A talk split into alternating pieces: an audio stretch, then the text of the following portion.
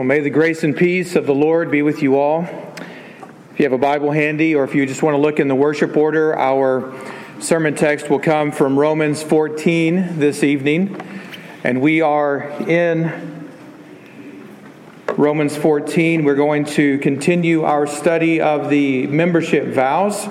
Tonight we are looking at our fifth membership vow, fifth and final vow, and we want to use Romans 14 as our sermon text uh, to cover this vow. You may not know this, but my sermons are usually longer, much longer than I even intend for them to be. And I know that on a Sunday afternoon, after a long, hot day of uh, dealing with family or kids or frustrations, uh, sitting through a long sermon is probably the last thing you really want to do. And to be honest, it's one of the last things I want to do as well. I was thinking last week that my sermons are usually about seven minutes longer than I want them to be, and I'm trying to figure out how to get rid of those seven minutes. So we'll see what we do tonight, but feel free to stare at your watch if you want. Whatever keeps you awake and alert, uh, time me on it. When it gets to uh, about the 30 minute mark, start doing something like this. I'll go, oh, well, let's see where we are, maybe point three or something. We're at the end of our series on membership vows, and as you can tell, we've been walking through these vows uh, one after another and trying to root and ground them in the book of Romans. We've already dealt with our commitment to Christ, and now we're looking at our commitment to the church. This fifth vow really digs in deep and uh, drives home the point that we are in this thing together. So the fifth vow says, Do you submit yourself to the government and the discipline of the church and promise to study its purity and peace? Now, we've already covered Romans 1 through 8, or at least touched on those in our coverage of the first three vows. And then we touched on Romans 12 in our coverage of the fourth vow. But tonight we're going to look at Romans 14 in our coverage of the fifth vow. And I point that out again to highlight the fact that all of these vows, while they are found in our book of church order and they're printed on the back of your worship order, we hope that by now you see that they are actually rooted and grounded in the Word of God and in the gospel of Jesus Christ. And so, what we're trying to get people to see is that to be a part of Christ's church, this congregation or some other congregation, means that they are going to be a part of the life of Christ and his people, and that they're going to be living in the story of God. Hopefully, these vows have pointed you in that direction.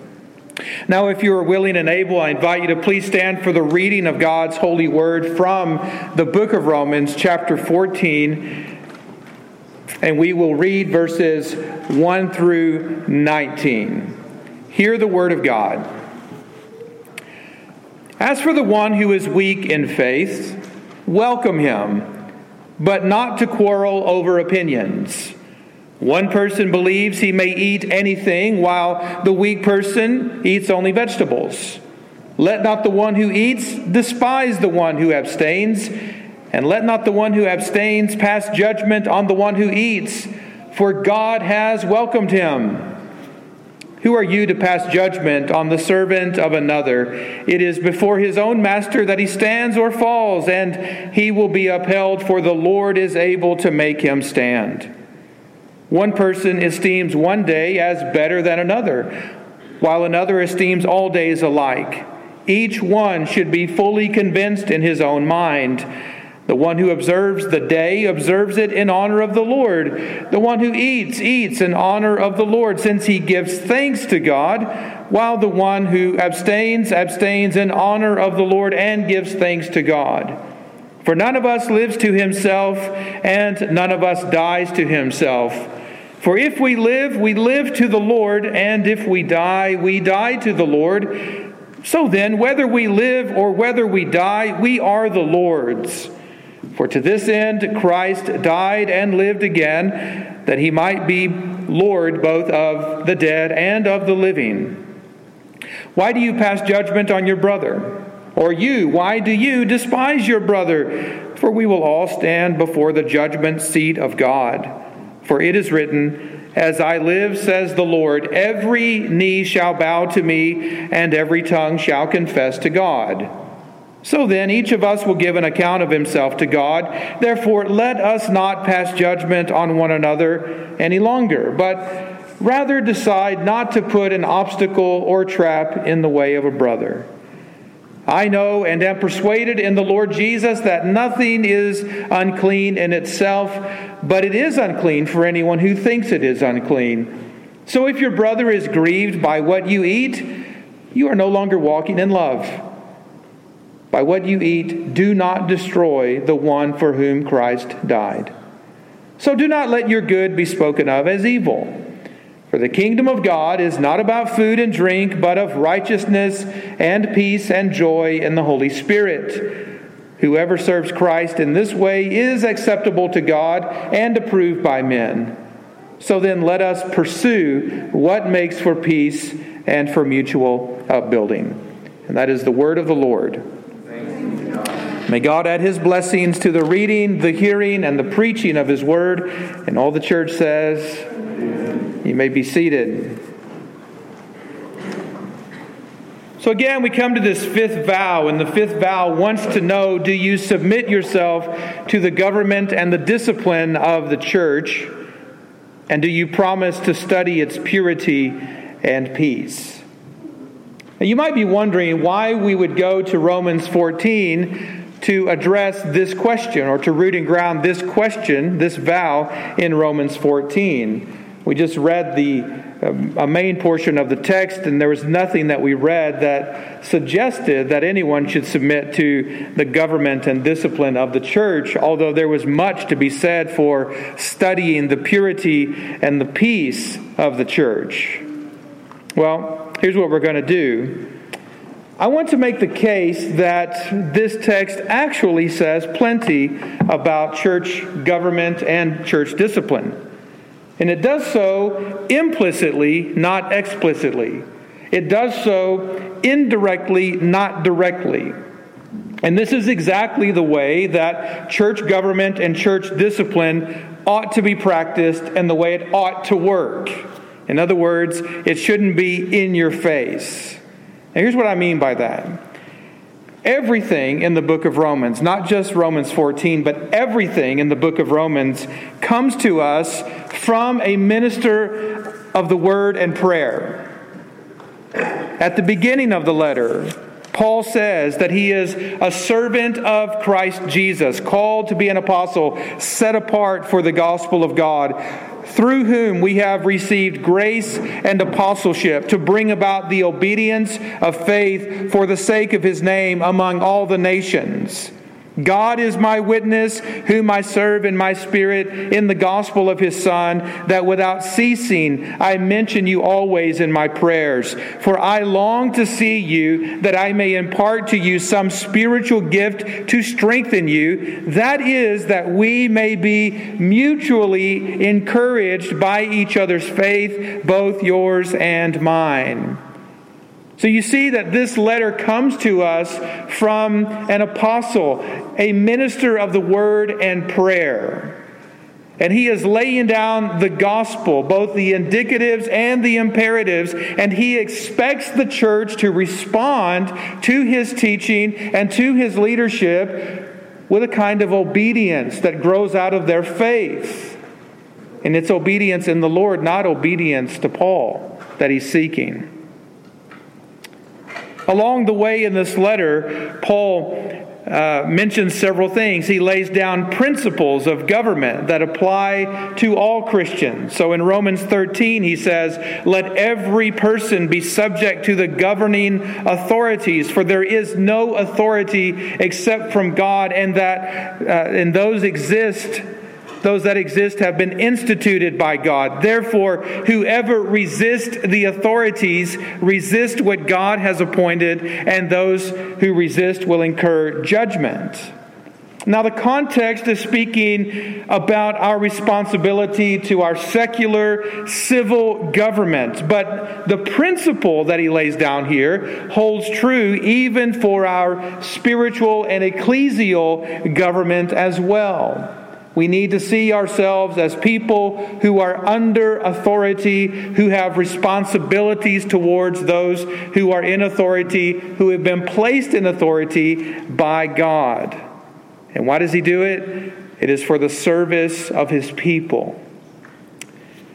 At the end of this letter, Paul commends several other ministers of the word and prayer to the church and expects them to respond to those leaders with a kind of respect and a kind of uh, trust and a kind of forbearance that he expects them uh, even of himself.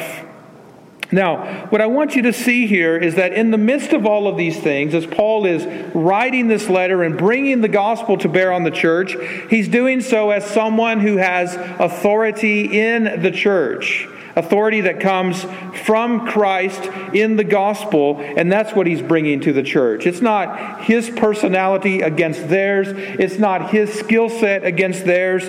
Uh, he's not lording anything over them, he's simply serving them with the gospel. Paul does mention in Romans 13 that we are to, and this is broadening the scope here, that we are to pay to everyone what is owed to them. Respect to whom respect is owed, honor to whom honor is owed. Owe no one anything except to love each other, for the one who loves another has fulfilled the law. So you see that Paul is rooting and grounding his teaching, his instruction to the church in this principle of love. The point he's trying to make here, and the one that I want to echo, is that all the Christians at Rome had a responsibility to submit to the government and discipline which Christ had established for the church. And this government and discipline of the church are given to ministers of the word and prayer. That God has given them responsibility to direct, instruct, and correct the congregation of his people that they are called to love and serve the church with a light hand and a gentle touch according to the gospel. And that is why Paul says later on in this letter, we who are strong are obligated and are indebted to carry the failings of the weak and not to please ourselves. So I hope you can hear in all of this that when we talk about the authority given to ministers of the word, to elders of the church, we're not talking about people who have a power grab and they're on a power trip to manipulate and ruin the life of people in the church. No, they are called to love and serve God's people as representatives of Christ to the church. Now, all of that to say that the insights and the instructions of Romans 14, which we just read, need to be heard in the context of Romans, in the context of what is the gospel of grace and all of these things that Paul has said about his ministry to the Romans. We need to know that these instructions did not just fall out of the sky and land in a book. They didn't just come from nowhere. They came from God's Spirit, through God's gospel, through God's ministers, to God's people. So God expects all his people to submit to this kind of government and this kind of discipline, to this rule and to this counsel for his glory and for the good of his church. That's one way to think of how we deal with the first part of that vow. Do you submit to the government and discipline of the church? Government is simply a way of saying the rule, the boundaries, those who have established, that God has established in His church. But the second part of that is more practical for us, even, and I want us to look at that in Romans 14. Do you promise to study the purity and the peace of the church? Now, the fifth vow assumes that the government and the discipline of the church will lead you to pursue purity and peace. And so, if you have a divisive government, if you have a divisive session, if you have an abusive session of elders, they're going to foster that in a church and you're going to have division and conflict. But this vow assumes that you're going to be serving under and alongside and with a session that will lead you to pursue peace and purity just as they are.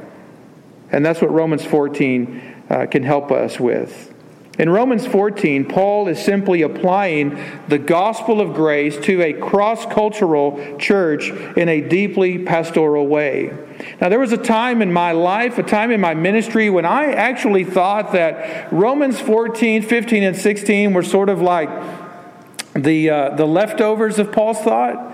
Like he just tacked it on at the end, and you kind of wondered, how does that fit with the rest of the book? But the more I spend time in Romans, the more I realize that, and scholars have pointed this out. I had a professor that pointed this out, uh, that Romans 14 is kind of the point of the book. Paul has been talking about how Jews came, uh, the gospel came to Jews and the gospel came to Gentiles and they came to Christ by faith. And the whole book is about how do you get these cross cultural people to live and work and love and serve together? How do you get these people together with all of their differences, all of their diversity? How do you get them to come together in Christ?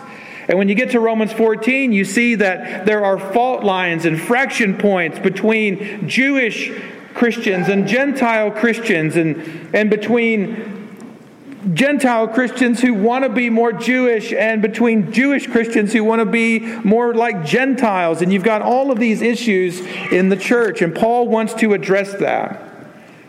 On the surface of things, you might read through this and think it's impossible. It's impossible to get people with such diverse opinions and strong convictions about things and bring them together. On the surface, it might even look like all of their problems of diversity will outweigh the potential for unity.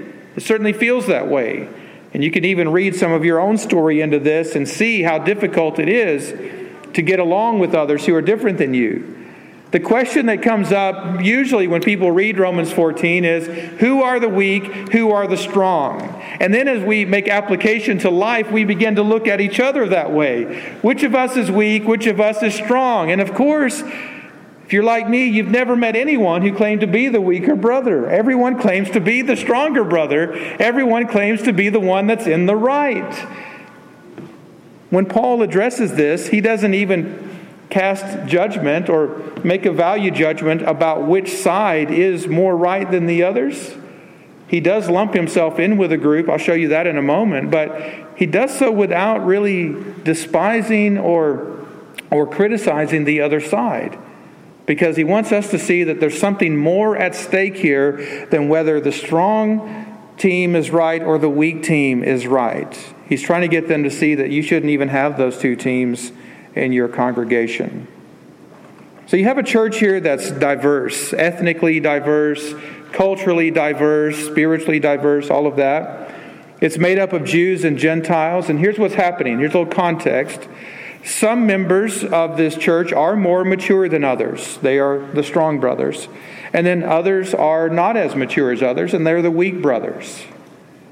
Some members are elevating their ethnicity above the grace of the gospel, and others are elevating their traditions and their preferences above the rest of the church and the needs of the church.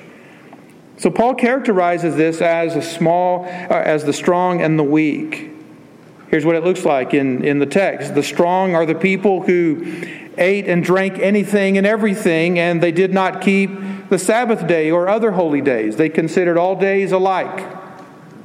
And then you have the weak who did not eat and drink every kind of food, but they did keep the Sabbath and other holy days the same way the Jews did. So that's really the phrase there is the same way the Jews did. That's what they were striving for. So each side believes that it's right. Each side believes that it's right. They believe the other side is wrong. And yet, Paul is arguing that positively, there is a way for both sides to actually be right. And negatively, there is a way for a person to be wrong even though they're right. Okay? And that's what we're going to try to look at here as we make our way through this text.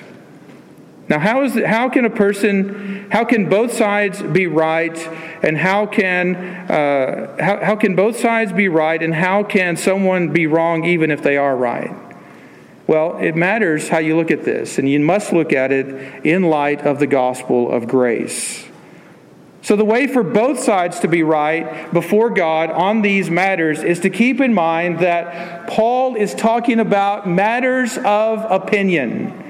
These are disputable matters. These are matters upon which few people can agree.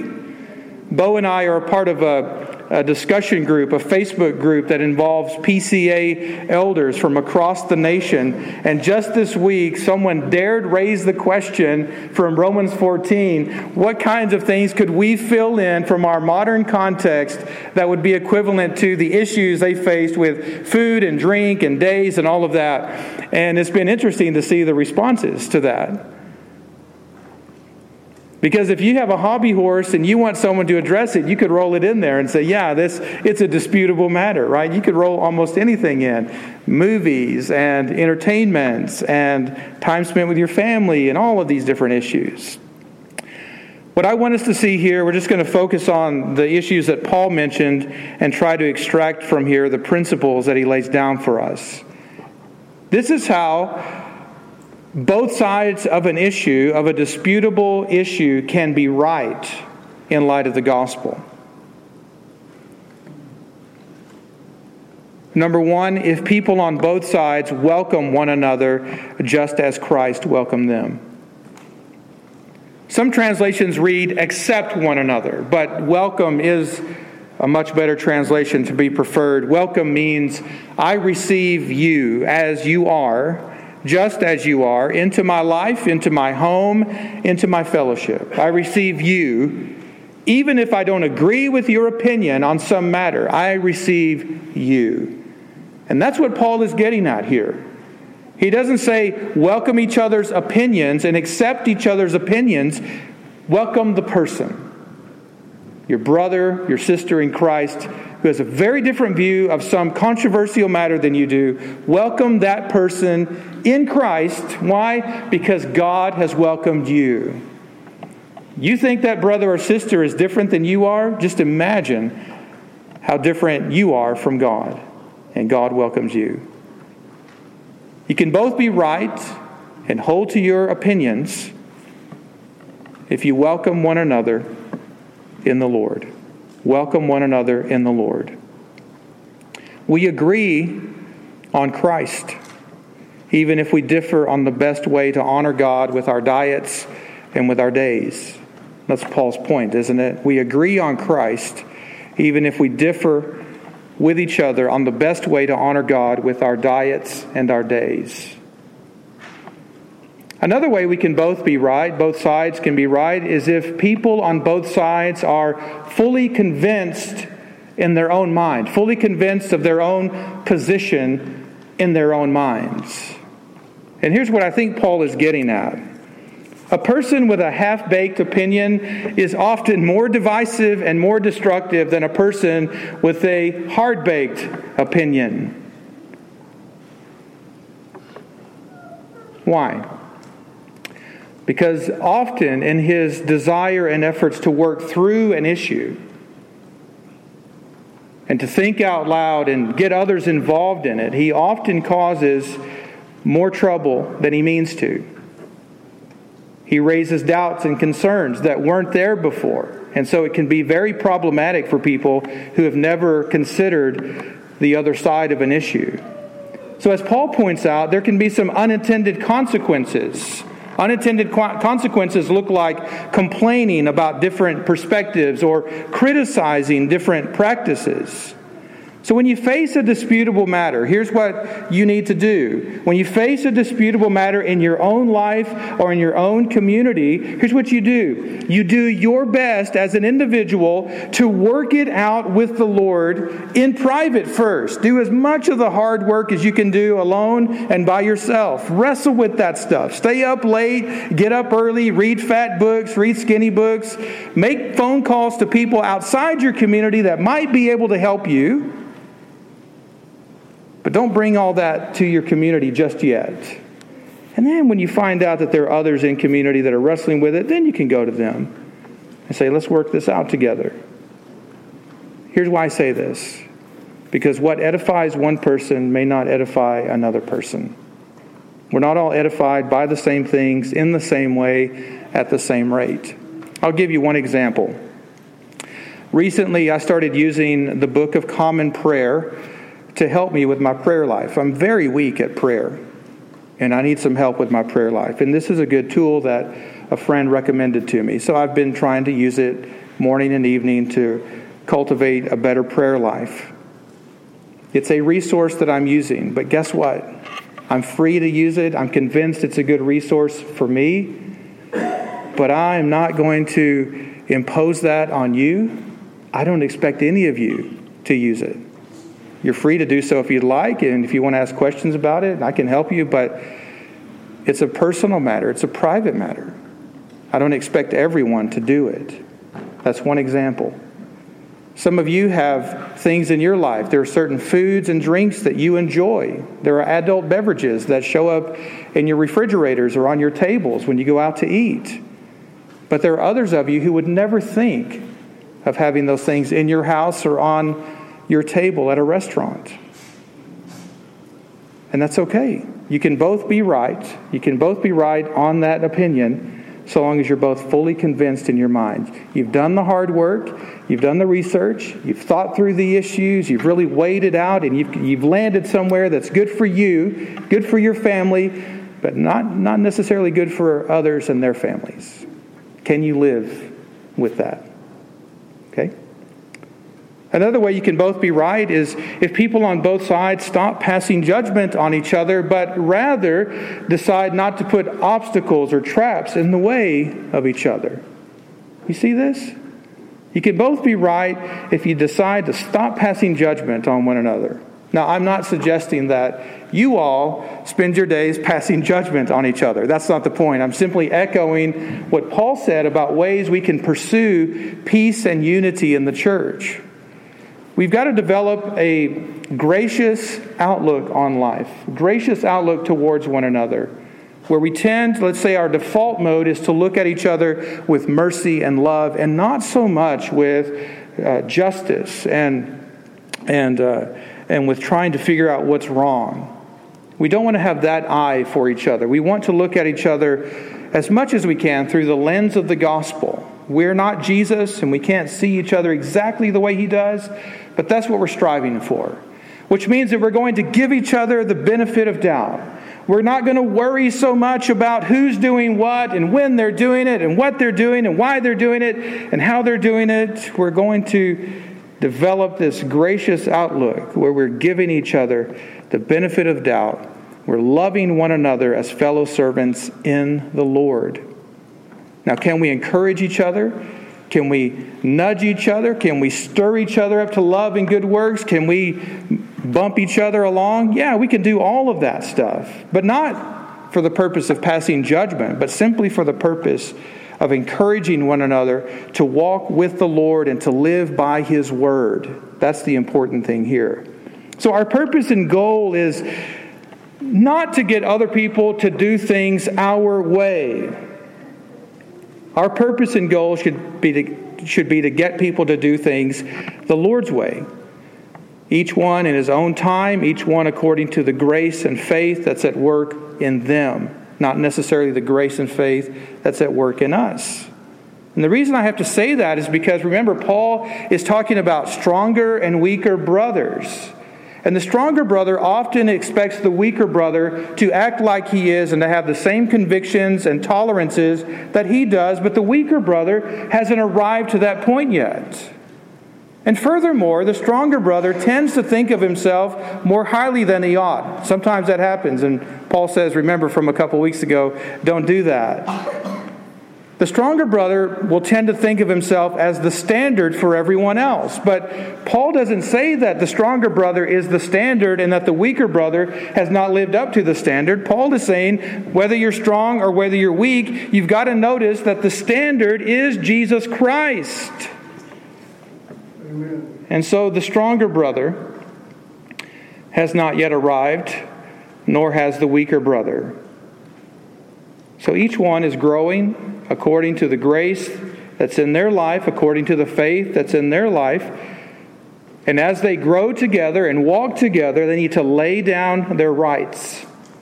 so that they can travel together instead of laying down traps to catch each other in some fault. That's what Paul is getting at here.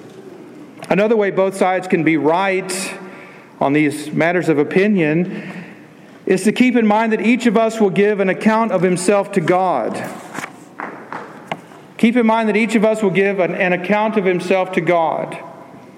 Now, this is a sobering thought because it goes beyond just each of us will give an account of himself to the session or each of us will give an account of himself to the person to our right or left. No, we, each and every one of us, will give an account to God. As we confess, Jesus will come to judge the living and the dead. And when he comes to judge the living and the dead, he is not going to appoint any of us as his co judges. He's not going to ask any of us to help him pass judgment on everyone else. He is coming to judge the living and the dead, and each and every one of you will give an account for your life to God.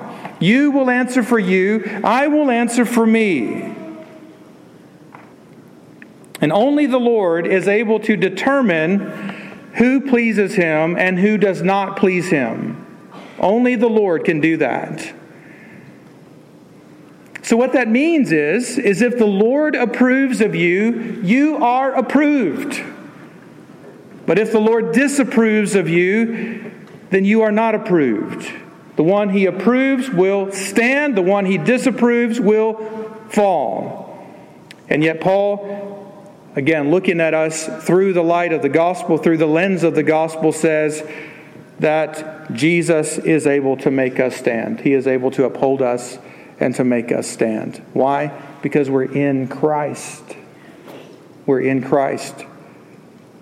So when we stand before the judgment seat of God to give an account of our life, of our diet and our days, and anything else we fill in to that controversial matter of opinion X file, we will be giving an account of ourselves as men and women and children who are in Christ. Now, what is it that pleases the Lord? Paul makes it clear throughout Romans 14 that what pleases the Lord is not just diets and days, as some people would say, but devotion to Jesus Christ. What pleases the Lord is always faith, never works. Paul says the kingdom of God is not about special diets and sacred days. It's not about food and drink, but about righteousness and peace and joy in the Holy Spirit. Whoever serves Christ in this way is acceptable to God and approved by men. Isn't that interesting? It's acceptable to God and approved by men. Now, another way we can all be right, both sides of any issue, any matter of opinion can be right, is by pursuing what makes for peace and for mutual upbuilding. It's at the end of Romans 14. Pursue what makes for peace and for mutual upbuilding. What's the idea of pursue? It means you're chasing after it, you're seeking it, you have uh, your, your intent and you're deliberate about going after these things. So it's not a casual instruction, but a formal instruction. Go for peace, get after it, and look for ways to build up the body.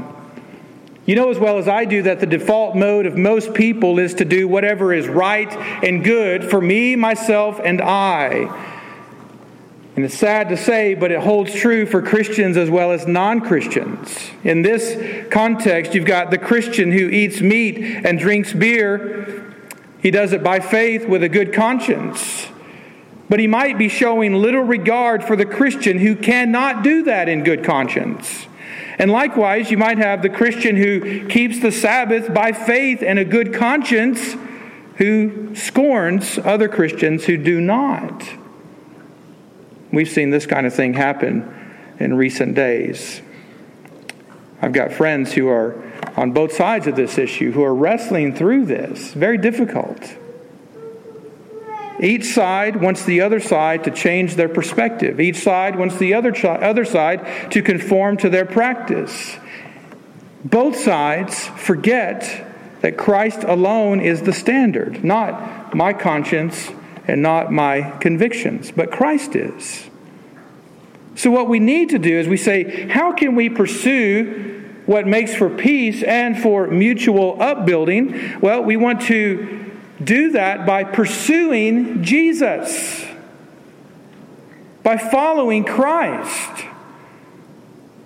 Now, I understand that when you hold to something dearly, when you are convinced of something, you don't want to give up on it easily. None of us do.